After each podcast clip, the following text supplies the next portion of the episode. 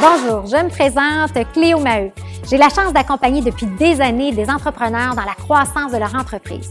J'avais envie d'un podcast où on se dit les vraies choses, on est dans l'authenticité et qu'on puisse comprendre le parcours souvent atypique de ces entrepreneurs-là qui font réellement une différence dans la vie des gens. Donc, j'espère réellement vous inspirer. Dans cet épisode, j'ai le bonheur de recevoir Benoît Chalifou. Il voulait une carrière euh, de footballeur international où il a fait plusieurs essais en Europe jusqu'au jour où il découvre sa propre voie, la communication.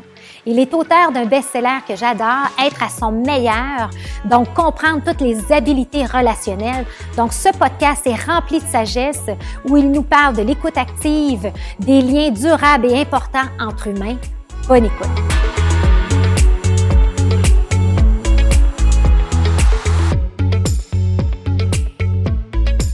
Bienvenue, euh, Benoît Chalifou. Euh, très heureuse que tu sois ici. Écoute, là, là, on s'est connus. Ben moi, je te connaissais parce que tu es une personnalité publique, tout ça, mais on a eu la chance de connecter. Tu m'as écrit un petit message sur LinkedIn. Deux jours après, on se parle. Et bang, coup de foudre, je dirais, relationnel. C'est le cas de le dire. On est des personnes relationnelles. Tellement merci, Chloé, de m'inviter sur ce Cléo, oui. Fait que là, euh, ouais, faut pas que ça commence bien en tabarnouche. Ça, c'est nos biens inconscients. Hein. On connaît un nom facilement, puis on se le rappelle comme ça des Puis pour t'aider, Cléo, comme le chien dans Guerre des Tucs, c'est lui qui meurt à la fin, OK? Ou le poisson rouge dans Pinocchio. Et puis je pense à la deuxième fois que je fais cette erreur-là avec toi, tellement désolé. Ben non, ben non, c'est correct, c'est correct. J'ai tout le temps. Mais là, tout le monde dit, euh, ça fait que, écoute, tu savais comment ça m'est arrivé plein de fois, euh, mais pas de problème avec ça. Dans le fond, euh, fait qu'on est ici pour parler, écoute, d'un sujet qui me passionne, puis tellement contente de t'avoir pour décortiquer ce message-là, qui, moi, je vais dire, pendant mes 12 dernières années de coaching à temps plein dans des équipes de direction, euh, ce qui bug le plus souvent, c'est les soft skills. Et c'est ça que toi, tu as appris à décortiquer, à maîtriser avec ton super livre, être à son meilleur, mm-hmm. l'incroyable pouvoir des habiletés relationnelles. C'est ça le sujet que je veux qu'on parle aujourd'hui. Mais avant ça, moi, je veux connaître Benoît. Ouais. D'où il vient? Il a fait ses études à Paris, il était à l'université, là, il, a, mm. signé des accords. Fait que je veux que tu me racontes ton parcours. Oui. Euh, en fait, pour les habiletés relationnelles, je me suis posé la question parce qu'on me l'a souvent posé. D'où ça vient, cette affaire-là, de cette passion pour l'humain, puis de connecter, puis de maintenir dans le temps des relations? Puis je me suis rendu compte que c'était dans mon parcours de jeunesse qui m'a amené à jouer au soccer, ce qu'on appelle le soccer ici, que j'aime mieux appeler le football, mais on va l'appeler soccer. Et euh, j'étais toujours le seul Québécois dans les équipes. Et donc, ça me forçait à aller vers la personne qui me ressemblait pas par sa culture, par sa couleur, par euh, ses manières d'être, sa manière de, de communiquer. Et à un moment donné, j'ai eu une curiosité tellement dévorante pour ces gens-là euh, que je me suis mis à aller manger chez eux, à m'intéresser à leur langue, à leurs coutumes, à leur euh, religion, etc., etc. Et à un moment donné, j'en ai fait un rêve de devenir joueur de soccer. Et après mes études de bac en admin à l'UCAM, je suis parti. J'ai dit à mes, parents, j'ai un essai, le Maroc m'attend, c'était pas vrai pantoute. Je suis parti avec mon pack-sac, je suis parti au Maroc faire des essais sans, en m'invitant dans ces équipes professionnelles-là. J'avais une petite entrée qui a finalement pas été vraiment fructueuse et j'ai multiplié les échecs ou les apprentissages. Euh, je suis parti en Tunisie, même affaire. Encore les échecs. À Dubaï, même affaire. Au Portugal, puis jusqu'à temps que je me déchire le labrum, partie de la hanche, puis je me suis déchiré euh, la hanche, le labrum, et puis j'ai eu un remplacement de hanche assez vite. Et tout ça pour te dire que, à travers tout ça, j'ai découvert ce talent pour les relations, de créer. J'étais quelqu'un qui connectait. Quand j'étais avec un collègue ou avec un coach, même s'il me prenait pas, j'avais cette capacité de connecter. Puis quand tu connectes avec quelqu'un, tu connectes pour la vie. Et beaucoup de gens communiquent. Ils vont partager leur stratégie d'affaires, leur mission, mais très peu vont connecter. Puis ça prend cette connexion avant de communiquer. Un message clair. Et c'est comme ça que c'est arrivé. Fait que c'est vraiment dans le sport plus précisément dans le soccer parce que j'ai été obligé d'aller à la rencontre des autres. J'étais toujours la personne un peu différente. Le Québécois, qu'est-ce que tu fais là? Mais Québécois, mais t'es origine d'origine de, origine de, Montréal? tu parles des équipes, t'as grandi où, toi? Moi, j'ai grandi à Montréal, mais les équipes de soccer, là, à Montréal, c'était multiculturel. J'habitais pas dans le à, à Lévis ou à je sais pas trop où. Tu sais, je veux dire, c'était très multiculturel. Moi, en Beauce, mettons, ouais, y a de la Beauce. ben, exactement. Tu sais, j'étais dans des équipes où j'étais le seul Québécois tout le temps. C'est vrai, oui, oui, oui. Ouais. Fait que ça, tu as amené ça et, euh, et là, tu as grandi, as grandi à Montréal, la passion pour les, le sport, Mm-hmm. tu fais tes études et là, tu as fait un lien pour les habiletés relationnelles, mais, mais ça te mène où comme travail? Ben oui, exactement. C'est un très bon point. C'est que moi, je voulais devenir joueur de soccer professionnel. C'était tout, là. Je mangeais, je dormais et je m'entraînais. C'est tout. Et à un moment donné, j'ai été forcé d'arrêter ce, ce, rêve parce que je me suis blessé gravement. Mais la, la réalité, c'est que je manquais de talent. C'est que tous les coachs me disaient la même chose. Je voulais juste pas l'écouter. Ça dit quelque chose, hein, les entrepreneurs qui, qui parlent. Ben, c'est ça. Oui. Et donc, il faut avoir cette capacité de se regarder dans le miroir. Aujourd'hui, avec beaucoup d'humilité, je suis capable de dire, j'avais pas assez de talent. Ouais. Mais ça m'a pris du temps. C'est parce que je réussis ailleurs. T'as fait, ben, as fait combien de pays là, pour. Oh, euh... combien d'équipes? Puis à chaque fois, je justifiais, ah, le coach m'aime pas. Ah, le système politique en place ne m'aide pas. Toujours Ah, des ouais. facteurs externes. Des fois, ça, c'est une lumière jaune, orange, rouge, dire, hey, il y a peut-être quelque chose qui va Ouais, pas. puis- Mais j'ai persévéré et à un moment donné, c'est devenu de la persistance. Ouais. C'est pour ça que je dis, tu dois dire, tu sais, la passion, c'est important, on est d'accord. Mais je pense que c'est encore plus important le talent. Parce que quand on se trouve un talent, on va certainement se découvrir une passion pour ce talent parce qu'on est valorisé dans ce qu'on fait, parce qu'on le fait super bien, de manière unique. Et quand on le fait super bien, on se développe une passion et une carrière. Alors que quand on est hyper passionné comme moi pour le foot, mais qui manque un peu de talent ou beaucoup de talent pour devenir professionnel, t'en fais un loisir. Mais il faut avoir la capacité de se le dire. de différencier ça. Mais ça, c'est un bon point aussi Mm. que. Parce que là, il y a toute une, tu sais, il y a toute une génération de donner un sens à ce qu'on fait. La Ouais. fameuse, quelle est ta raison d'être? Quel est ton X? Mm. Quel est ton... Puis tu sais, on dit, ah, dans la vie, tu peux faire ce que tu veux. Mais toi, la, notion que t'amènes, dire, regarde, oui, rêve ce que tu veux, mais à un moment donné, il faut qu'il y ait le, le talent va venir aider à cette, cette envie-là, ce désir-là. Absolument, absolument. Ben, Ok. t'étires ta zone de confort. Et donc, euh, pour répondre à ta question, et des fois, je réponds un peu plus longuement, je m'excuse, mais la réponse, c'était, en fait, à un moment donné, je me suis mis à enseigner des cours à l'université après avoir fait un, programme à, à- à Dauphine, à Paris-Dauphine, d'Executive MBA, parce que je voulais être enseignant. Et je me suis mis à enseigner dans plusieurs écoles de commerce, euh, en France et au Québec. Puis là, ce qui est arrivé, c'est que les gens ont commencé à me dire, Chalifou, les étudiants, c'est la première fois que j'écoute tout le cours. Là, il y avait un flag vraiment vert. Ça veut dire que tu es capable d'entretenir des gens sur trois heures d'une manière très particulière parce qu'ils disent c'est la première fois. Et là, j'ai dit, ah, mon talent, c'est la communication. Et une fois que tu trouves ton talent, euh, ta fille, tes enfants devront avoir peut-être cinq, six carrières en même temps. On le dit, on le sait, on est au courant. Oui. Mais nous aussi, ça nous concerne. Et donc, notre talent, si on est capable de le multiplier en plusieurs tentacules, si mon talent est la communication, ce qui est mon talent, je peux en faire un, un talent d'auteur, c'est en lien avec la communication, co- conférencier, euh, intervieweur, pourquoi pas, euh, conférencier. Et donc, ça s'est chargé de cours. Et donc, ça s'est multiplié en plusieurs carrières, mais qui, qui a un talent central. Oui. Et donc, c'est comme ça que je suis arrivé à devenir conférencier, auteur, euh, chargé de cours, etc. C'est que j'ai découvert mon talent qui était la communication et je l'ai euh, un peu étendu sur plusieurs tentacules. tentacules.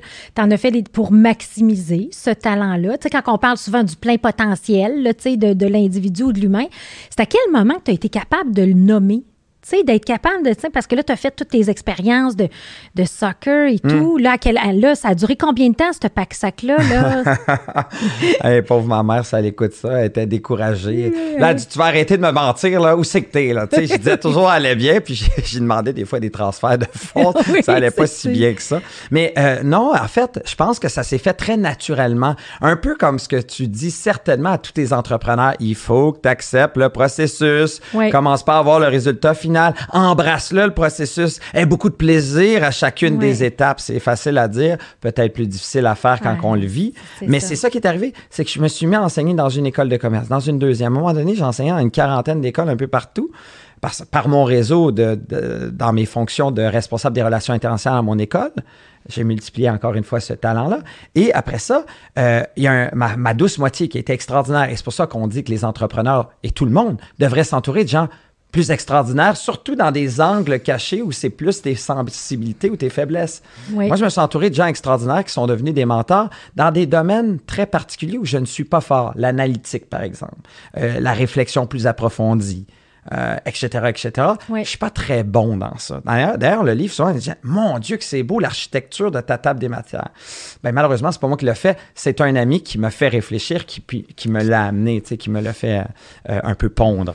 Donc, tout ça pour te dire que à, à ce niveau-là, c'est vraiment ce, ce- ce processus-là qui a été déclenché par ma femme, qu'à un moment donné, il y a quelqu'un qui m'a appelé, il dit Chalifou, il faut que tu me sauves la vie. Il y a une conférence à Toronto, euh, mon conférencier vient de me lâcher. Tu parles de l'humain tout le temps, tu as une dynamique dans les réunions. Tu sais, il m'a jamais vu enseignant, ce gars-là. Il m'a vu dans les réunions. Et il me dit faut que tu viennes me remplacer le conférencier. Je dis, Ben voyons donc, j'ai jamais fait de conférence, puis c'est, c'est à Toronto en anglais dans quelques jours, ça n'a pas de bon sens. Fait que j'allais y dire non, puis ma femme a dit, tu devrais le faire. Et j'ai dit oui. Puis après la conférence, c'est comme s'il y avait un avant et un après. Ça, ça, ça fait combien de temps de ça? Ah, ça fait pas longtemps, les gens pensent que ça fait des années. Ouais. Ça fait quatre ans. Quatre ans. Ça fait quatre ans, mais ça s'est fait après exponentiellement parce que quand tu as fini la conférence puis qu'il y a du monde qui vient de te voir puis ils disent Ah, euh, j'ai tellement aimé ça, j'aimerais ça vous embaucher dans, votre dans mon organisation. Là, oh, ouais, pas de trouble, si, je fais ça tous les jours. Go. Là, je fais ça à tous les jours. Mais c'était pas ça du tout. Ouais. Et donc là, tu vois, il tabarnouche, quelqu'un qui te connaît pas, qui vient te voir après, et des gens qui commencent à écrire des commentaires, puis à te mettre de l'avant, tu te dis, OK, j'ai quelque chose d'unique. Maintenant, à moi de le taillir, de le polir et de l'étendre. Oui. Et c'est comme ça que ça, l'aventure a commencé. L'aventure a commencé et que tu viens de sortir ton livre cette année. Oui, et d'ailleurs, j'avais sorti un autre livre. Encore une fois, le processus. Avant ça, moi, j'avais une vision dans cinq ans, j'allais écrire un livre. Je te parle de ça il y a cinq ans. Puis j'ai dit, mais il faut que j'aie une crédibilité. Il faut que je gagne en crédibilité en tant qu'auteur quand je vais être prêt à écrire le livre que, tu parles, être à son meilleur. Par contre, j'ai écrit un livre avant ça que peu de personnes connaissent sur l'entrepreneuriat qui comparait l'entrepreneuriat et le sport de haut niveau. J'ai parlé à un de mes bons amis, Asun Kamara, qui est un joueur de l'Impact qui a pris sa retraite, qui est maintenant à Radio-Canada. Il se dit, Asun, tu as une histoire remarquable. Je te propose d'écrire un livre qui fait le parallèle entre ta vie de professionnel et l'entrepreneur. Parce que pour moi, tu le sais, il y a tellement des parallèles. C'est tellement ça. Ben oui. Et, et donc, je suis devenu auteur par la bande Fantôme. Mon nom est dessus, mais c'est évidemment lui qui, qui- qui est mis de l'avant, puis c'est bien correct. Mais là, en faisant ça, je gagnais de la crédibilité comme auteur et j'étais capable de proposer le projet. Mais j'ai même pas eu à le proposer parce qu'un conférencier, il vend des livres. Fait que tous les auteurs euh, cognent à ta, euh, les éditeurs cognent à ta porte, pas parce que tu écris bien, parce que tu vas vendre. hein. C'est ça la réalité. Après, à toi d'écrire un bon livre. Et c'est ça que j'ai fait. Et c'est la communauté autour de, de moi qui a fait en sorte que le livre a autant voyagé. là. Wow, wow. Ah, ça, c'est le fun. Puis, euh, je pense que la pandémie t'a aidé à accélérer ce processus-là, dans le fond. C'est, un peu ça. T'as-tu eu plus de temps pour le faire parce que, tu sais, t'as l'air assez occupé aussi? Euh, Mon Dieu, on dirait qu'on s'est stagé pendant des mois pour organiser ça. T'as tellement bien identifié. En fait, j'avais signé le contrat avec euh, l'éditeur Gallimard en septembre avant pandémie. Oui. Puis au mois de février, une fois de plus, ma femme, ma douce moitié extraordinaire, je dis à ma douce, il va falloir que j'annule ce contrat-là. J'ai pas écrit une ligne, puis il s'attend à ce que j'y aille écrit en- au mois d'août. Écrire un livre, c'est une tâche euh, à temps plein. Et donc, j'ai dit, il va falloir que je cancelle, puis j'y ren- renvoie son chèque, tu sais. Puis elle m'a dit, ben attendons, on sait jamais, tu sais, tu sais jamais qu'est-ce qui peut arriver. Fait que je l'ai écouté, peut-être parce que aussi j'avais- j'étais un peu gêné de dire, tu sais, un grand éditeur qui, qui te fait signer un contrat, Ben puis tu refuses ça, c'est un peu fou. Mais j'avais plus le temps. Le, temps jouait Des contre jeunes moi. enfants? euh, Deux sais, on a jeunes enfants. Mhm. Et là, la pandémie se pointe le bout du nez. Et je me rappelle comme c'était hier, la journée où ce que tout est ferme, tous mes contrats, là, soixantaine de contrats finis, cancellés. Et je suis dans la chambre de ma fille, qui est rendue mon bureau. hein. Et euh, je me dis, Colin, je fais ça pour mes relations. Je me suis mis à écrire toute la nuit. Et à tous les jours, je te mens pas, du, du mois de mars au mois d'août inclusivement, du lundi au dimanche inclusivement, je me suis levé à 5 heures du matin, puis j'écrivais à tous les jours. Que ça se passe bien ou pas, je devais écrire. Et j'ai réussi à livrer dans un temps record. Mon éditeur, il me croit pas que je l'ai fait dans ce temps-là. Il pensait que j'avais commencé, mais c'est pas vrai du tout. Il a commencé au mois de mars. Mais c'était dans ma tête. Oui, c'était dans ta tête, puis tu l'avais mûri, puis tu étais prêt à le faire. Comme tu un bon communicateur, c'était juste d'avoir le temps. Et ça, j'imagine, a- t'a amené de l'autodiscipline, qui est un des concepts que tu parles beaucoup dans le livre. Puis moi, je veux faire la corrélation avec l'hypercroissance. Parce qu'on est dans un podcast Histoire d'hypercroissance. Pourquoi j'ai fait ça? C'est pour faire briller le, le- le- les parcours atypiques des entrepreneurs, puis de comprendre un peu ce qui se passe. Parce que moi, ce que j'aime pas, c'est qu'il y a comme une dichotomie de euh, tu vises l'hypercroissance, ben finalement, euh, euh, tu veux pas être bon avec tes employés, tu veux faire des revenus rapides, tu veux. Mais en fait, quand tu vises l'hypercroissance, c'est comme de la haute performance. Fait que c'est de la même chose. Puis souvent, je fais le parallèle avec une équipe d'athlètes. Donc, pour ça, ça prend de la discipline. Faut que tu sois bon, faut que tu sois. Alors, alors cette notion-là, euh, j'aimerais ça qu'on le décortique, qu'on soit capable d'arriver et de dire, regarde, on comprend d'où tu viens, puis tu as tout mis ça Mhm. dans ta tête, tu l'as mis dans ton livre, tu as cinq grands thèmes que j'adore. Mhm. Mais avant, parle-moi pour comment tu as choisi le sujet de ton livre qui va nous mener à ton premier, euh, ton premier point. Oui, ben euh, en fait, les, au début, je voulais parler d'intelligence émotionnelle, euh, de soft skills. Puis à un moment donné, je me suis rendu compte que ma force, c'est de créer un rapport. On est assis à côté dans un, un avion, là. je peux te dire, là, si jamais tu es le moindrement intéressante, agréable, là, parce qu'il y en a qui sont un peu moins agréables, mais la plupart du temps, ça se passe bien, je suis capable de créer un rapport dans l'instant T avec quelqu'un, puis de maintenir le rapport, puis qu'on se quitte, puis j'ai un lien qui reste pour la vie. J'ai une force sur les habiletés relationnelles, comment rentrer en rapport et le maintenir dans le temps. C'est comme ça que je suis arrivé. Et pour répondre à ta question, autodiscipline, automotivation, un bel exemple pour mettre en, en bouche, c'est le livre. Je me suis levé à 5 heures du matin parce que c'était ma plus grande liberté que je m'offrais. Oui. Je suis pas un gars qui se lève à 5 heures du matin, à moins que j'ai une raison d'être très forte. L'automotivation, l'autodiscipline, c'est un mariage forcé si vous voulez que ça fonctionne. Euh, la, la plus grande liberté que je m'offrais, c'était de me lever à 5 heures du matin parce que j'empiéterais pas du- sur du temps de qualité avec mes enfants. Autrement dit, si je me levais plus tard, pendant que mes enfants étaient dans mes jambes en pleine première euh, vague de pandémie, j'aurais écrit de manière un peu euh, saccadée et j'aurais pas investi du temps de qualité avec mes, enfants. Autrement dit, j'aurais été pris dans les deux. Alors qu'en me levant à 5 heures, j'avais du temps pour moi-même. C'était le geste d'amour-propre le plus profond que je pouvais m'offrir. Parce qu'aujourd'hui, je suis fier de te dire que je l'ai fait. C'était ma plus grande liberté de, de me lever à 5 heures à tous les matins pour réaliser un, un but, un objectif important. Parce que pour moi, l'autodiscipline, c'est l'amour-propre de soi-même. C'est de dire, je vais sacrifier quelque chose d'extrêmement facile maintenant pour un but, un objectif sur le long terme qui est plus important pour moi. C'est là que je fais tellement un parallèle avec la méthodologie Scaling Up là, Mhm. de hypercroissance. Vern Harnish, le fondateur de cette méthodologie-là, il dit toujours, tu sais, routine sets you free. Yeah. Plus tu as une routine, plus, plus ça se rend libre. Et cette semaine, je donnais une conférence dans un jeune groupe d'entrepreneurs et je leur disais, connaissez-vous la méthode? Avez-vous déjà entendu? Il y a un entrepreneur qui me dit, ben, il dit, moi, ça a l'air intéressant, mais ça a l'air assez, euh, assez structurant, cette méthode-là. Puis il dit, ben, je sais pas, là, moi, faire des rencontres rythmées, puis j'ai-tu vraiment besoin de ça? Ben, j'ai dit, tout dépend de quels sont tes objectifs. Tu sais, Ouais. si tu veux vraiment atteindre tes objectifs, ça va te prendre de la discipline. Tu sais, puis j'ai mis ça bien clair en partant, là, puis je suis pas passée par quatre chemins, Ouais. mais tu sais, j'ai dit, regarde, tu sais, euh, dans la vie, tout, tout, tout, tout, ça, ça, dans quoi tu t'investis. Fait que, puis c'est moi, c'est ça que j'implémente, puis c'est ça la force de la méthode, c'est capable de dire, ben regarde, tu as cette vision-là, je vais te donner les outils pour rendre ça agréable dans ton quotidien avec ton équipe de direction. Puis ceux qui embarquent, c'est qu'ils retrouvent une grande liberté. Puis là, j'aime ton mot liberté parce que tu fais ce que tu aimes. Fait que, fait que ça, ça donne un sens à ce qu'on fait. Mais après ça, là, j'aimerais ça que tu me parles de la mobilisation versus la, la motivation. Ouais. Tu sais, souvent, on mêle tout ça, là, tu sais. Fait que comment, comment tu le vois, Ben ça? oui, excellent, bon point. Puis d'ailleurs, encore une fois, autodiscipline va pas sans l'automotivation et l'automotivation va pas sans l'autodiscipline. L'automotivation, c'est de se poser la question, la raison d'être, de pourquoi on fait les choses. Moi, par exemple, quand tu me demandes qu'est-ce que je fais dans la vie, j'ai un impact humain, un grain de sel peut-être, ou un peu soit-il se- selon qui, qui est devant moi, mais je le sais que je fais avancer ce côté humain euh, dans l'organisation dans laquelle j'ai le privilège de parler ou de côtoyer. Et donc ça, mon sens, il est très clair. Mais mon autodiscipline, c'est mon kérosène qui me permet d'à tous les jours de l'amener et d'être discipliné. Et c'est ce qui fait que ton temps devient plus flexible et c'est ce qui te permet de faire plus de choses dans une même journée parce que tu es autodiscipline. Ta parole devient impeccable. Moi, quand on a parlé à quelqu'un qu'on connaît ensemble qui m'a dit tu devrais y écrire, j'ai pas attendu le lendemain. Dès en fait, je suis encore en train d'y parler de manière vocale, puis je suis en train de te texter sur LinkedIn. Ma parole devient. pas- Si je te dis quelque chose et tu me dis oui, j'aimerais ça, c'est certain que je vais te le faire. En fait, je me suis rendu compte que l'autodiscipline fait en sorte que tu fais des choses de manière automatique et c'est tant mieux et ça te permet de mobiliser sur ce que tu disais, l'automotivation et la mobilisation. Fait qu'on va distinguer les deux. La première chose, euh, l'automotivation, c'est quelque chose qui vient, il faut que ça vienne de soi. On ne peut pas motiver les gens. C'est aussi simple que ça. On ne peut pas motiver les gens.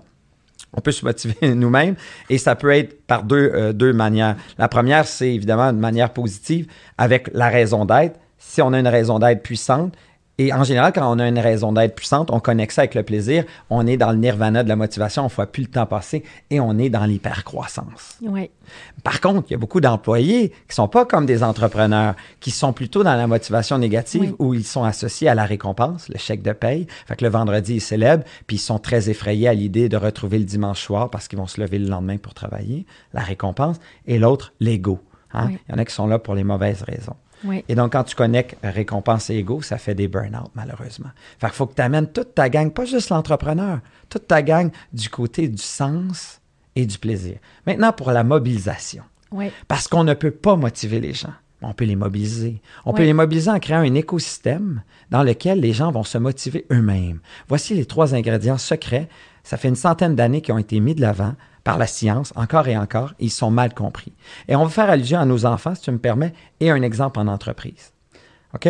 Donc, la première, le premier ingrédient secret, c'est l'autonomie. On n'a jamais, personne aime avoir son patron derrière lui qui regarde exactement ce qu'il fait. Moi, depuis la dernière année, j'ai des patrons qui m'appellent, qui me disent Chalifou, qu'est-ce que je fais? Telle personne n'était pas là à 13h07.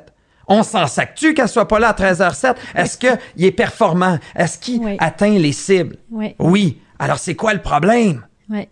Alors, premier, c'est l'autonomie. Ça me fait beaucoup penser à, par exemple, si on prend euh, les enfants, l'autonomie, euh, prenons, euh, je ne sais pas moi, non, prenons nos, jeunes enfants quand ils étaient jeunes, tu leur donnais à manger jusqu'à un certain moment où ils étaient encore très jeunes et ils voulaient se, se nourrir par eux-mêmes, n'est-ce pas? Oui. L'autonomie commence très jeune. En organisation, à un moment donné, j'avais un entrepreneur qui gérait une centaine d'employés dans la tech. Les salaires, des gros salaires et tout allait bien. Puis je dis, comment ça se passe dans ton entreprise? Ça va mal. On, gagne des gros salaires, les revenus sont au rendez-vous, mais il y a des petits clans qui se sont créés, puis il y a du monde qui sont pas heureux. Fait qu'à un moment donné, là, je me suis, je me suis tanné, je me suis réveillé dans la nuit, j'ai écrit un long texte, un long courriel. C'est un exemple extrême, je t'avertis, mais quand même. Et il a averti, il dit, je vous propose, pour ceux et celles qui voudraient quitter le navire, je vous, propose un chèque très rentable, puis je vais même vous aider à trouver un, nouveau emploi. Mais là, ça ne peut plus durer. On gagne des bons salaires, ça va bien, puis il y a du monde qui se plaigne, il y a des gens qui ne semblent pas heureux. Puis il était nerveux quand il a envoyé le courriel. Mais la réponse a été extraordinaire. Il n'y a personne qui a quitté le navire. Tout le monde a décidé de rester. Il faut donner des choix. Ça me fait penser à ma petite fille Mia cet hiver. Moi, j'avais jamais de la misère à lui euh, à, l'habiller. Et ma femme avait toujours de la misère et ma, ça criait tout le temps. Elle criait tout le temps après ma, ma douce moitié. Et j'ai observé, parce que moi, je respire un peu mon message, je m'en rends plus compte. Mais moi, je lui proposais deux pantalons. Lequel tu veux, lui ou lui? Puis elle choisissait. Alors que ma femme, elle arrivait avec un pantalon. Donc, en entreprise, pour les entrepreneurs qui nous écoutent, donner des choix dans des cadres paramétrés. Il faut que les gens aient l'impression de choisir. Premier, c'est l'autonomie. Le deuxième, c'est le besoin d'affiliation à l'autre. On a besoin de connecter à l'autre. C'est tellement fondamental. Mm. D'ailleurs, si on prend l'exemple de mon fils 5 ans, quand, il me, quand que je l'écoute pas, il me crie Papa, regarde-moi dans les yeux. Il me dit pas Papa, écoute-moi. Il dit Regarde-moi dans les yeux. Ça me fait beaucoup penser à une entreprise de 5000 employés que j'ai eu le privilège de côtoyer à plusieurs, euh, plusieurs fois. Et ce chef d'entreprise avait des divisions partout dans le monde. Oui. À un moment donné, je fais une conférence au Centre Bell. Il y a toute la gang. Il y a, on est sur la glace. Fait qu'on fait la conf, puis après ça, il y a un dîner d'affaires. Puis je t'ai invité, puis je suis assis à côté du président. Curieux comme je suis, je pose la question. J'en reviens pas. Depuis tantôt, je t'observe, tu connais le nom de toute ta gang, puis tu sais même des détails subtils sur l'enfant de tel puis de tel. C'est quoi ton secret? Il dit, moi, il y a cinq ans, j'ai demandé à mon assistante exécutive de booker un rendez-vous déjeuner chaque vendredi, peu importe où j'étais sur la planète, avec deux ou trois de mes employés que je ne connais pas. Lors du jour, apprendre à se connaître. Puis il me dit, Chalifou, j'ai jamais appris autant sur les problématiques de mon organisation, puis je me suis jamais rapproché autant de ma gang. Oui. Fait que, tu sais, on fait des rendez-vous, là, à pu finir, Zoom et autres. Mais j'aimerais ça m'avoir un rendez-vous juste avec toi, qui est ma leader. Mm une fois de temps en temps. Si lui qui avait 5000 employés avait le temps, tout le monde peut avoir le temps. Avoir le temps. Moi, vois-tu, dans, mon, dans, mon, dans mon passé, j'ai travaillé en, pharmaceutique. je me rappellerai tout le temps qu'à tout, puis j'étais superviseur sur la ligne de production. Je me rappelle que euh, le président passait à tous les vendredis matins faire sa tournée plancher. C'était la tournée de Germain. Puis là, on le savait qu'il arrivait. Puis là, si on avait quelque chose à parler, Germain va être là. Puis on va. Alors, les gens veulent de l'accessibilité, veulent avoir cette, cette relation-là. Exactement. Exact. Puis un petit 15 minutes, ça peut être. T'es pas obligé d'aller déjeuner à tous les vendredis. Lui, c'est parce qu'il est extrême dans son développement, puis tout ça, puis c'est parfait. Mais on n'a pas besoin de commencer comme ça. Non. Et, et comment tu le mets? Parce que là, ça, ça m'interpelle, ça. Puis là, souvent, les- le, le défi, tu sais, les- moi, beaucoup, ce que j'entends beaucoup de, de- de mes entrepreneurs, c'est qu'ils vont dire Ouais, mais là, c'est pas facile, pas évident. Avant, c'était la machine à café, c'était dans le corridor, euh, tu sais, puis là, on est en, on est en virtuel, Ouais. on est en télétravail. Fait que comment, comment, as-tu des idées Ben par oui, rapport ben à oui, ça? ben oui. Il y en a plein qui se sont développés avec le temps. Des fois, il y a des gens qui vont faire du matching euh, avec des divisions qui sont différentes ou avec des unités d'a- unités d'affaires différentes. Si on parle, par exemple, d'un- directeur d'une unité ou du PDG ou de l'entrepreneur, Ouais. euh, ce qu'il peut faire, c'est créer des matchs vraiment imparfaits, que j'appelle, Ouais. euh, parce que ça amène beaucoup de créativité. Et quand tu discutes de tout et de rien, sans s'en rendre compte, on co-construit quelque chose qui nous amène ailleurs. Un Oui. peu comme quand on discute en ce moment, ça Oui. nous donne des idées. Oui. Euh, et c'est ça qu'il faut faire. Et puis l'entrepreneur, ce qui est formidable, qui devrait prendre le temps, c'est de parler avec des gens qui ont le moins l'occasion de parler. Oui. Parce qu'il va, avoir- il va voir les angles morts rapidement et aussi il va se rapprocher de sa garde qui connaît moins. Oui. Et ça, c'est fondamental. C'était vraiment le deuxième euh, pilier. Oui. Et le troisième, c'est le besoin de compétences. On a besoin de se sentir compétent, valorisé rapidement. Il y a beaucoup de tes entrepreneurs qui ont embauché pendant la COVID et qui n'ont pas vu leurs employés encore. Oui. Et ça, c'est un gros problème parce que souvent, c'est facile pour un employé nouveau en COVID de quitter le navire parce qu'il y a moins d'affiliation. Et c'est pour ça qu'il faut donner des tâches valorisantes très rapidement à cette personne-là. Très rapidement, il faut le valoriser. Il faut qu'il complète des tâches, même s'ils sont simples, il faut qu'il sente qu'il collabore à la création de valeur de l'organisation. C'est très important. Le besoin de compétences, ça me fait beaucoup penser à ma fille quand elle a tenté de marcher. Quand un enfant tente de marcher, ça tombe en moyenne 2000 fois. Oui. Et la science s'est penchée là-dessus et il y a deux raisons fondamentales pourquoi elle persévère et signe et réussit à marcher. La première, c'est qu'on a nos parents qu'on observe qui marchent. Donc, on a un bel exemple, le leader. Et le deuxième, le plus fondamental, c'est qu'à chaque fois qu'on tombe, ça a été prouvé qu'on a ce ressenti qu'on progresse. OK. Et que si on n'aurait pas ce ressenti, ce ressenti-là, on arrêterait. Oui. On serait un peu impuissant. Ça serait acquis qu'on est impuissant et c'est pas possible de s'améliorer. Et donc, le besoin de compétences en entreprise, il est plus important que jamais. Moi, j'ai eu ma meilleure année à vie. J'aurais jamais pensé ça. Parce que la formation, puis là, on est chanceux, on est dans le domaine humain, Oui. mais ça n'a jamais été aussi important pour retenir dans le... Les gens ont besoin de se sentir valorisés, ont senti... ils ont besoin de sentir qu'ils apportent de la valeur, qu'ils sont importants à l'organisation et surtout qu'ils sont bien outillés pour le faire. Oui. Donc, c'est les trois piliers de mobilisation. C'est drôle parce que moi, dans mon jargon, comment je le ramène, puis c'est drôle, j'avais fait justement un sondage là-dessus. Là, moi, je dis toujours, il y a trois barrières à la croissance. Puis moi, j'aide les entrepreneurs Ouais. à, dé- à enlever ces barrières-là. Puis la première, c'est le développement du leadership, Mhm. leadership qui vient rejoindre un peu ton autonomie, Absolument, qui revient absolument. rejoindre tes trois piliers. Et, et, et, et, et le, deux- le deuxième, c'est l'infrastructure. Le troisième, c'est le marketing, mais le positionnement Ouais. de, de l'entreprise avec ses employés, autant à l'interne qu'à l'externe. Mais quand on parle du développement du leadership, c'est la plus grosse barrière à la croissance des entreprises. Hmm. Et là, je trouve que tu viens de démystifier comment l'entrepreneur, parce que c'est beau de dire développer tes gens, mais Ouais. sais, c'est pas dire euh, suis le cours en ligne puis euh, tout non, va être fait. C'est sentir, encore une fois, avec, avec l'autodiscipline, l'automotivation, que la personne contribue, amène un sens, donne un sens à ce qu'elle fait pour qu'après, elle puisse se développer dans ses compétences, puis lui donner des chances d'avoir des, des succès rapides. Puis là, en fait, tu viens de m'aider à comprendre le problème actuellement de chez un de mes clients, Ouais. qui lui a embauché dans la dernière année quatre nouveaux euh, Mais il prend pas le temps de le parler, puis il est en maudit parce qu'il dit Je les ai j'ai payé cher, comment ça qu'il livre pas? tu sais, qu'est-ce que je fais? C'est comme, on va partir par la base, right? Absolument. Puis c'est ça, il faut que les gens que tu onboard, il faut qu'ils se sentent partie intégrante de la mission. Il faut qu'ils sentent qu'ils amènent de la valeur rapidement. Il faut qu'ils sentent que le train, là, ils sont pas à la gare, ils sont dans le train qui va très vite. Le train n'a jamais été aussi vite qu'en ce moment avec la pandémie, tout s'accélère. Oui, Puis une manière de mobiliser les gens, même si on est en, en COVID, c'est de. euh, parce que l'argent motive pas tant que ça. L'argent motive jusqu'à un certain point. On dit 95, 85 000. Après ça, ça fait plus grand chose, honnêtement. Euh, Google a d'ailleurs stoppé toute forme de boni en 2012. Ils les ont remplacés par des expériences de vie. Quand je parle à des institutions financières, on me lance des roches, mais c'est pas grave, je l'assume pleinement. C'est pas moi, c'est la science. Les expériences de vie gagnent en valeur. Oui. Alors que les bonis, ben, ils perdent des valeurs aussi rapidement qu'on l'a obtenu, Oui, qu'on oui. l'a encaissé. Oui. Et donc, il faut réussir à réfléchir en mode pandémie, là, comment je peux favoriser des expériences de vie pour ma gang? Mm.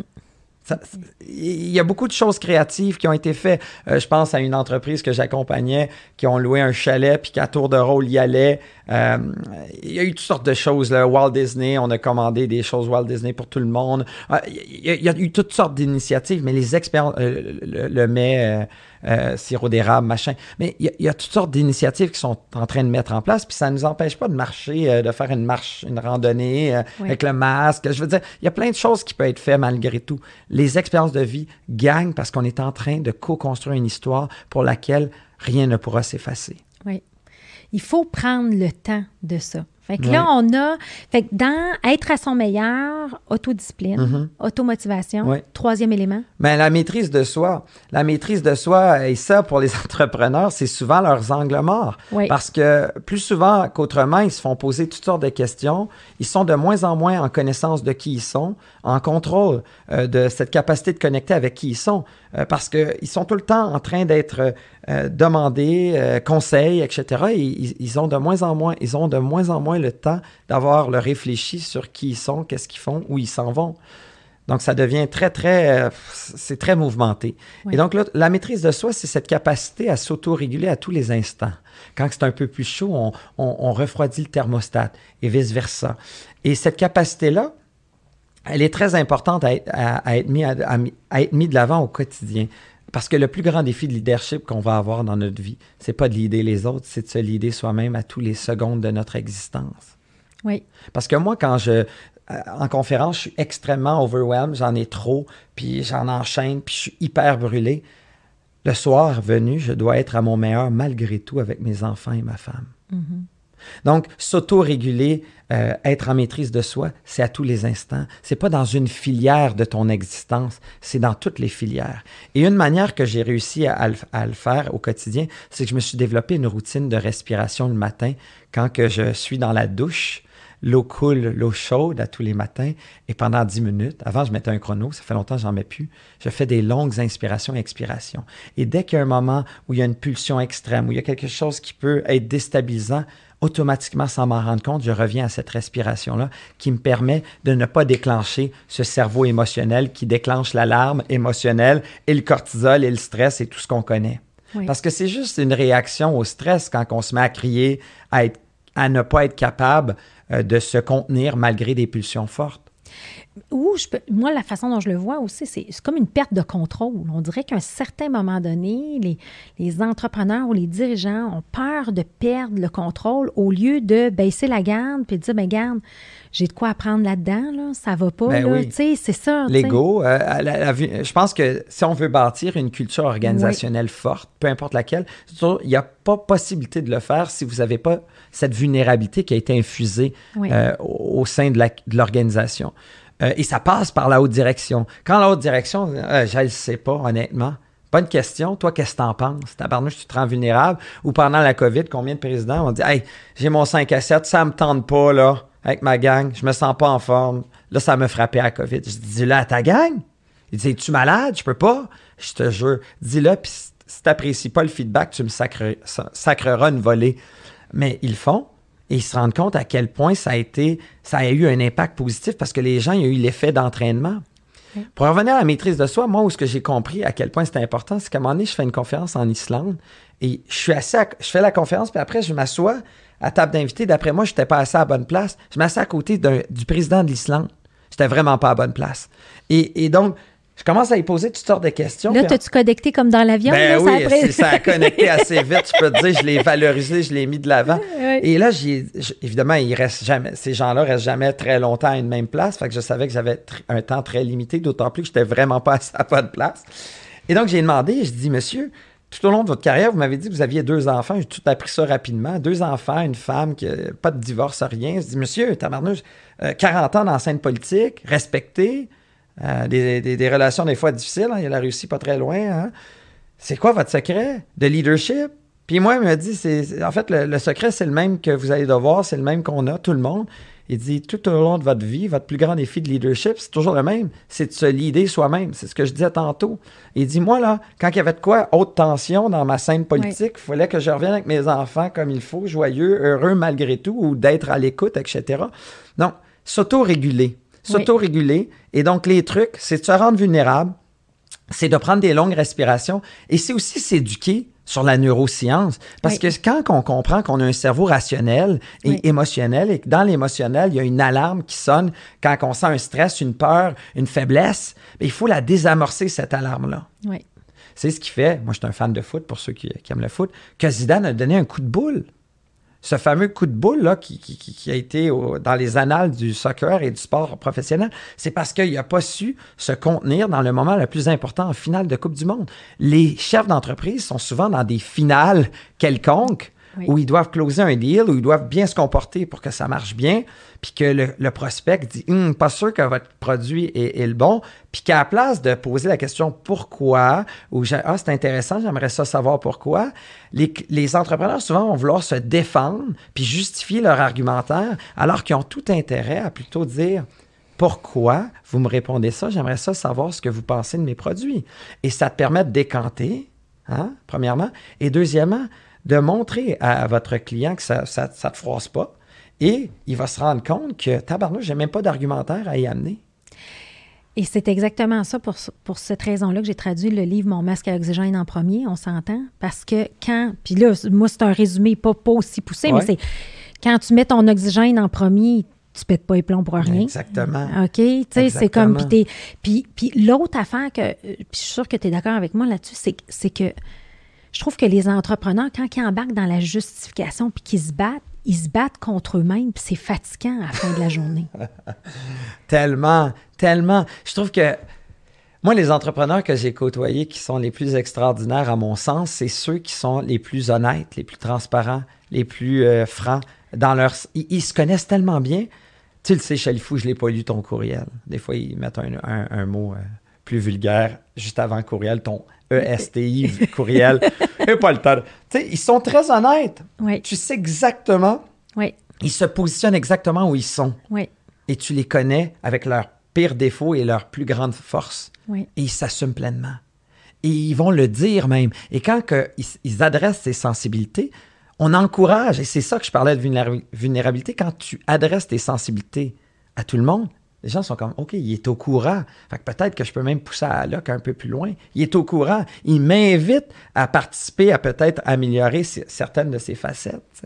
Puis j'aimais, je lisais aussi dans la, dans la préparation de l'atelier, puis ça, ça va peut-être avec le prochain point, là, mais quand tu parles de, tu sais, de lorsque tu te rends vulnérable, tu crées une certaine solidarité aussi avec tes confrères, consoeurs, que, que normalement, euh, puis on a besoin de ça pour sentir qu'on a notre sentiment d'appartenance.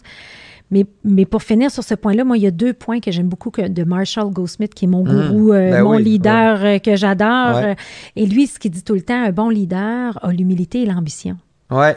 Puis moi, je fais tellement la corrélation avec l'hypercroissance. Ben, tu sais, si tu veux faire de l'hypercroissance, il faut que tu sois humble, tu sais, euh, comme de, de, de, de, tout ce que tu fais, puis que tu te laisses euh, recevoir le feedback négatif, etc. Mais il faut que tu aies l'ambition de, t'en aller, d'où ta persévérance que tu parlais quand tu C'est ça. Euh, d'ailleurs, humilité, j'aime beaucoup l'associer, moi, avec confiance en soi.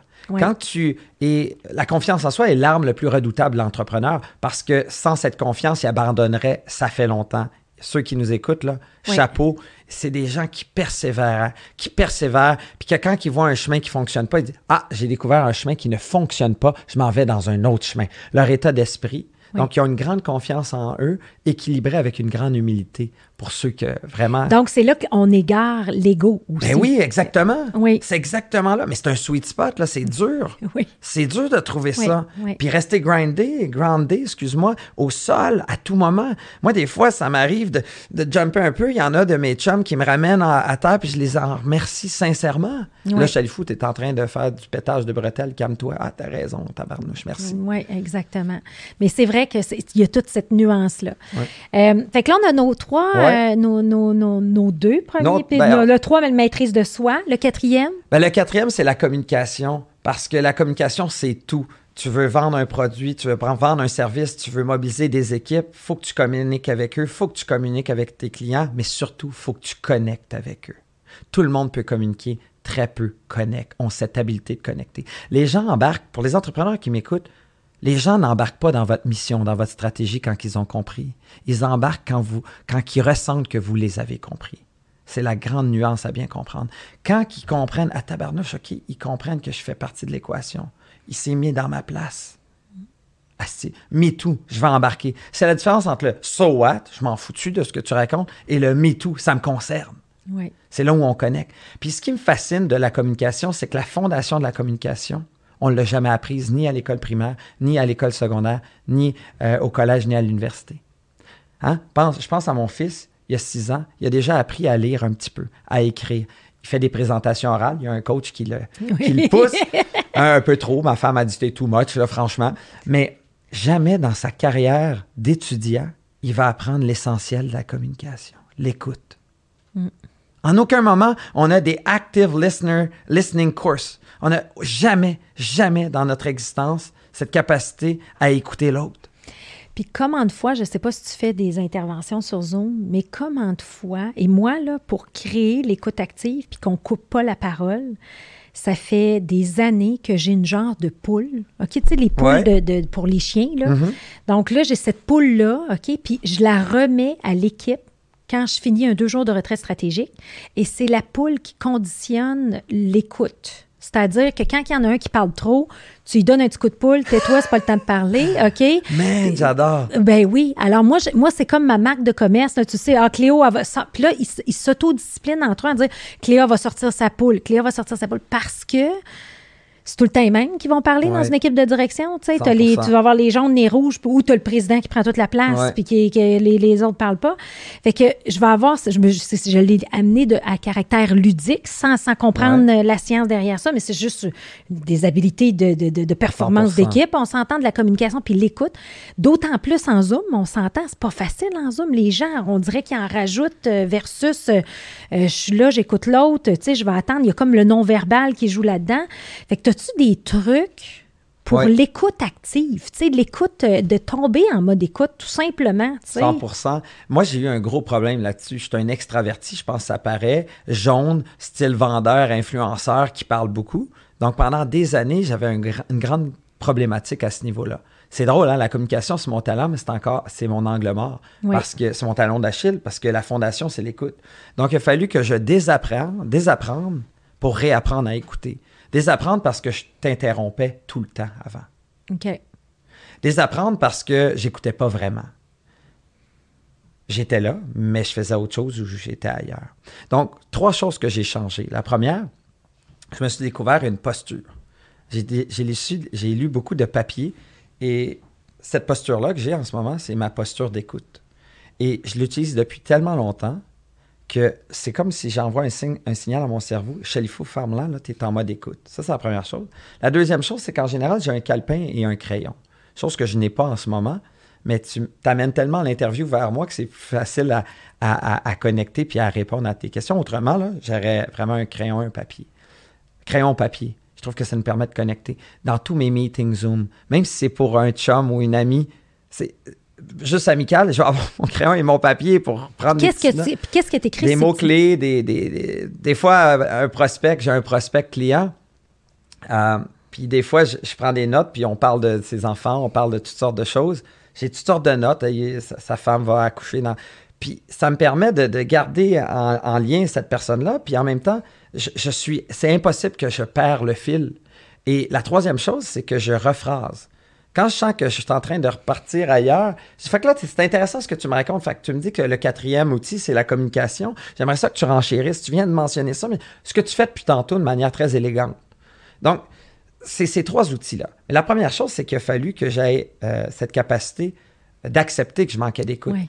Et je me suis donné des défis, moi. Dans une réunion d'une heure, deux interventions. Pas plus. Non. OK. Puis c'était comment au début? T'as-tu de la Ah, misère? sac, j'étais comme une girouette.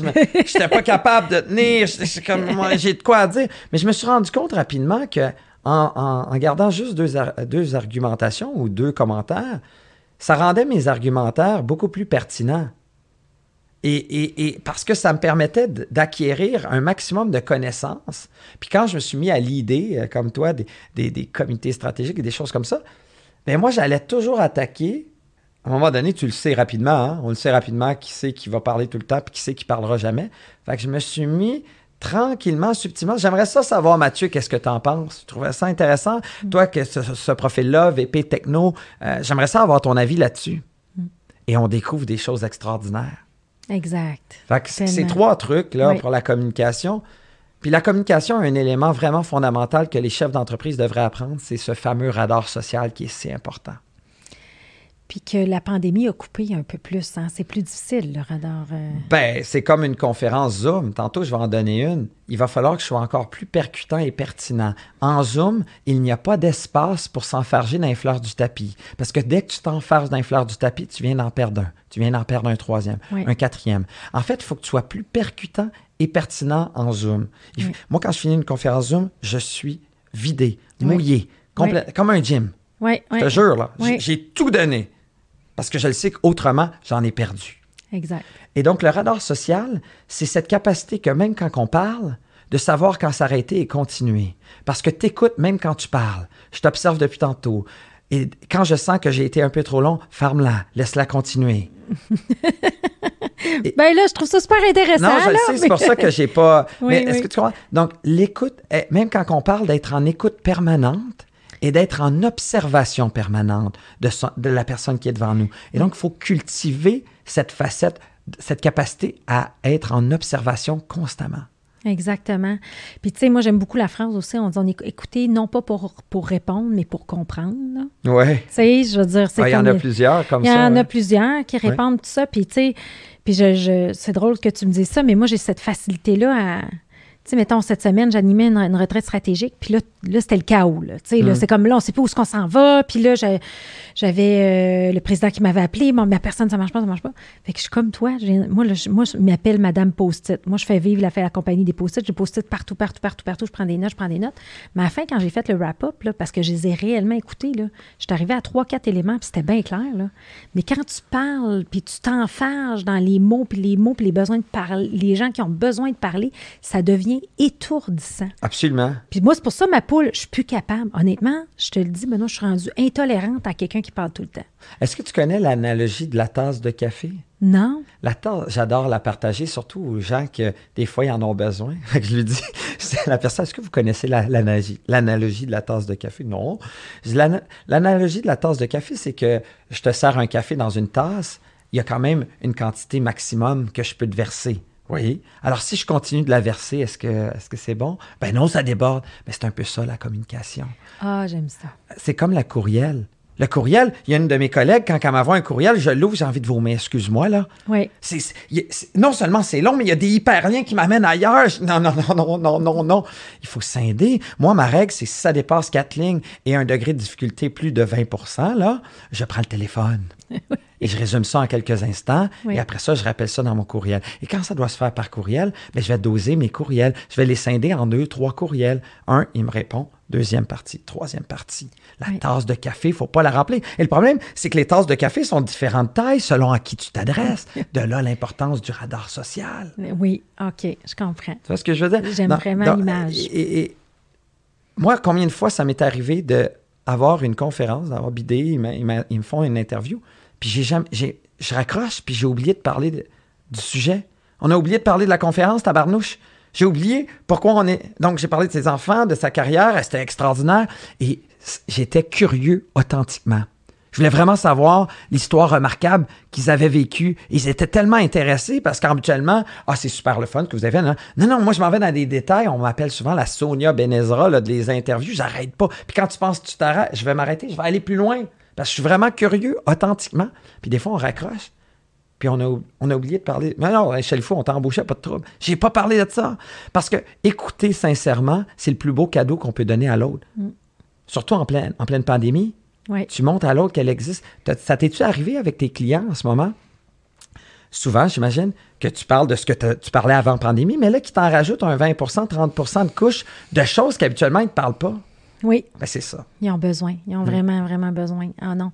Puis, tu sais, quand je. Tu sais, parce que je coach les nouveaux coachs dans, mon, dans, l'association internationale. Puis, je leur dis tout le temps, là, quand vous rencontrez un client, là, Là, puis, parce que là, c'est dur. Quand tu es coach, tu es en mode écoute, ça. Mais quand tu es en mode vente, eux autres, des fois, ils se mettent à parler. Là, je dis non. Il faut que, tu sais, j'ai dit, si tu es vraiment en écoute active, là, ton deal, il va se faire à cinq minutes à la fin de la rencontre, that's C'est juste ça qui est important. Mais c'est tout ce que tu as fait toi avant pendant ton téléphone. C'est ça que les gens ont besoin. Ils ont, sont sentis en confiance, là. Ils ont dit, c'est sûr, ça va bien aller avec Benoît, là. Mais pas besoin de parler du détail, de la mécanique, de la conférence. Ben, tu, tu, tu mets la table sur le cinquième outil, l'écoute empathique ou l'empathie. Euh, parce que c'est vraiment ça les gens, avant de se faire une idée de ton produit ou de ton offre de service, je me fais une idée de qui tu es.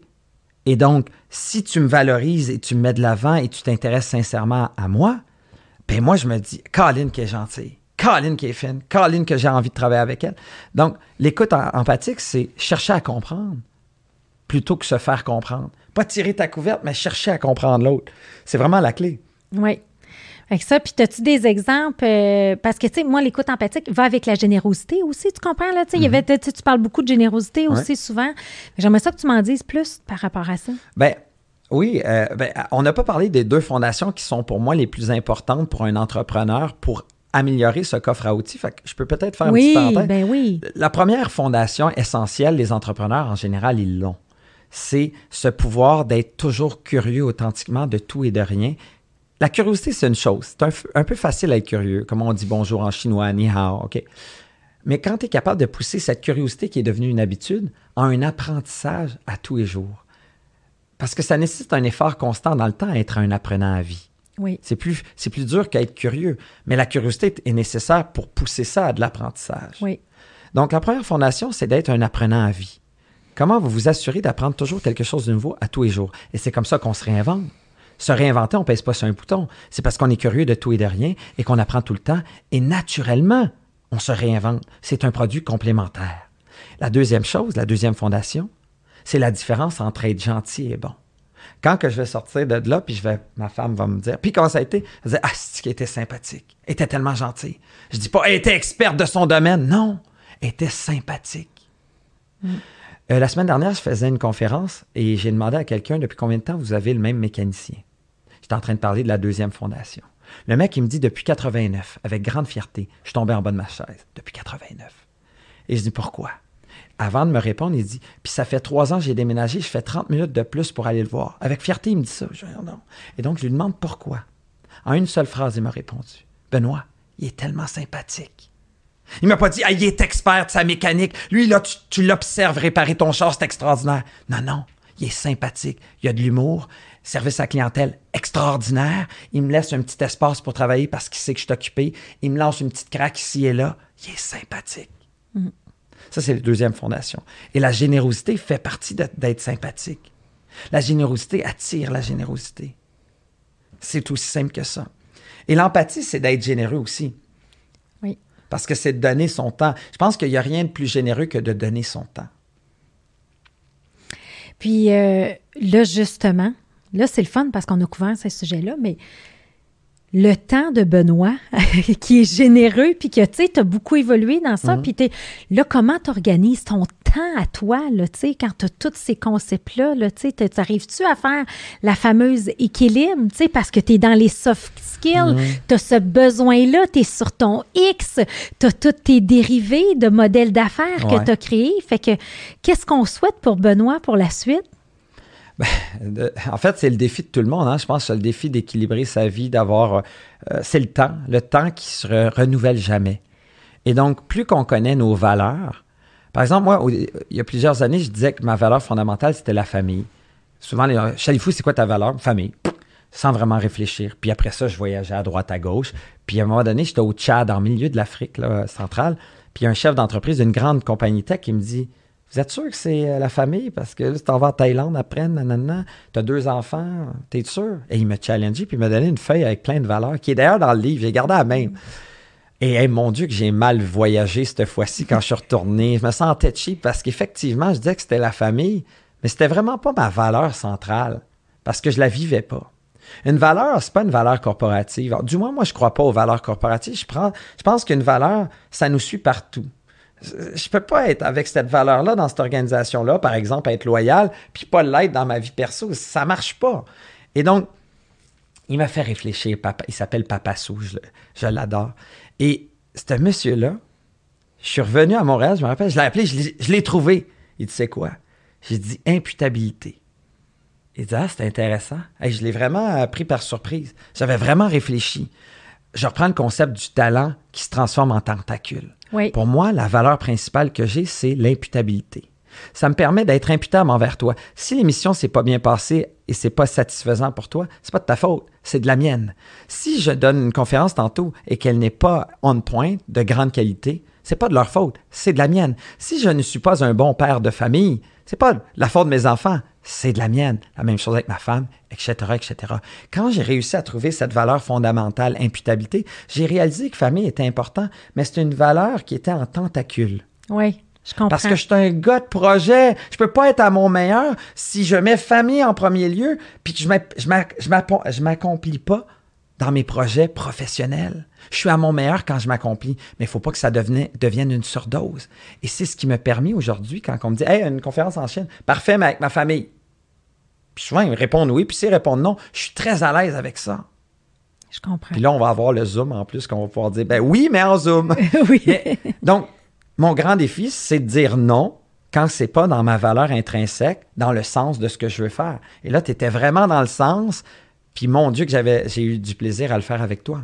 Ben oui, c'est le fun. Ah non, merci, merci de ton temps et tout. Mais là, j'ai une dernière question. Euh, dans l'approche euh, on dit toujours quel est ton but hautement audacieux et grandiose. On l'appelle le BHAG, inspiré de Jim Collins. C'est quoi ton plus grand rêve à toi, avec tout ce que tu es en train de, découvrir et de mettre en place avec tes tentacules? Mon plus grand rêve, c'est que on valorise l'humain, euh, peu importe qui il est, ça, c'est mon plus grand rêve. Vous savez, on n'a pas beaucoup parlé de l'empathie. On peut finir là-dessus. C'est que toutes les choses que je vais avoir dit aujourd'hui, on ne s'en rappellera pas toutes. Puis on se rappellera, si je fais un petit geste ici là un de tes entrepreneurs, il ne se rappellera pas de ça. Mais il va se rappeler toute sa vie du ressenti. Et on, les entrepreneurs ont un rôle clé parce que quand je demande en conférence, euh, est-ce qu'il y a un moment dans ta vie euh, où tu t'es fait ressentir comme la pire des espèces? Tout le monde va te dire oui. Ils vont savoir exactement quand, avec qui et où ça reste dans toute la vie. Et on veut surtout pas être la personne qui a été derrière ce ressenti-là.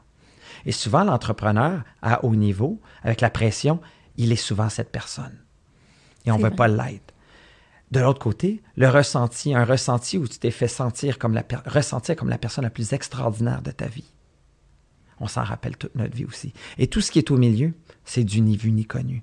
Donc j'en ai fait, pour revenir à l'autodiscipline, en fait un automatique, une habitude, un caractère de valoriser tous les gens. Peu importe si c'est à la commande de poulet au Saint-Hubert, où je valorise tellement la personne qui sont rendus 10 quand ils me donnent leur poulet pour savoir c'est qui ce clone-là. À l'épicerie, de remercier la madame ou le monsieur qui ont travaillé arrache-pied pour nous servir pendant qu'on était dans notre maison, la première, la deuxième vague. Puis ils ont leur badge, je peux même leur rappeler par leur nom. Les valoriser. On n'a pas besoin que ça soit important pour valoriser les gens. Donc, c'est ça mon souhait. C'est de valoriser l'être humain parce que tous et chacun ont un talent à exploiter. Ils demandent juste à être exploités. Oh, wow. Bien, Benoît, est-ce qu'il y a quelque chose d'autre que tu aurais aimé? Merci, c'est tellement inspirant. Est-ce qu'il y a quelque chose d'autre que tu aimerais partager à nos entrepreneurs qu'on n'a pas eu le temps de discuter, qui te vient en tête? Ben, en fait, euh, il y aurait peut-être que souvent, les... le problème, c'est que les employés sont souvent pas à la bonne place les employés ont un, grand talent, mais on les, on les embauche à un emploi et 15 ans plus tard sont au même emploi. Mais on évolue comme personne. Et je trouve qu'on devrait faire ce travail de s'assurer que nos employés sont épanouis à la bonne place, pour pas qu'on soit surpris qu'il y ait des burn-out ou qu'il y ait un exode des cerveaux ou des talents. Oui. Je pense que c'est un travail qu'on fait pas assez de s'assurer que les personnes sont aux bonnes places au bon moment. Un entrepreneur aujourd'hui, il vit dans un monde très incertain où l'opportunité est au bon moment, avec le bon client, à la bonne place, avec le bon produit. Il y a beaucoup de choses qui doivent être calculées et on a besoin des équipes les plus affûtées pour le faire. Et les équipes les plus affûtées doivent se renouveler, se réinventer constamment. Donc, il faut s'assurer que nos talents sont aux bonnes places. Tellement. Ouais. Donc, euh, Benoît, euh, ben, j'ai la chance, ça fait une heure qu'on jase ensemble, tu es un humain extraordinaire. Ah, la même chose pour toi, je dois dire. Mais merci d'avoir connecté avec moi. Moi, j'ai l'impression qu'on a C'est connecté. clair. Puis j'espère qu'on va connecter pour le long terme. 100%. Donc, euh, merci beaucoup, Benoît. Merci à vous, merci à tout le monde. Merci beaucoup. Merci.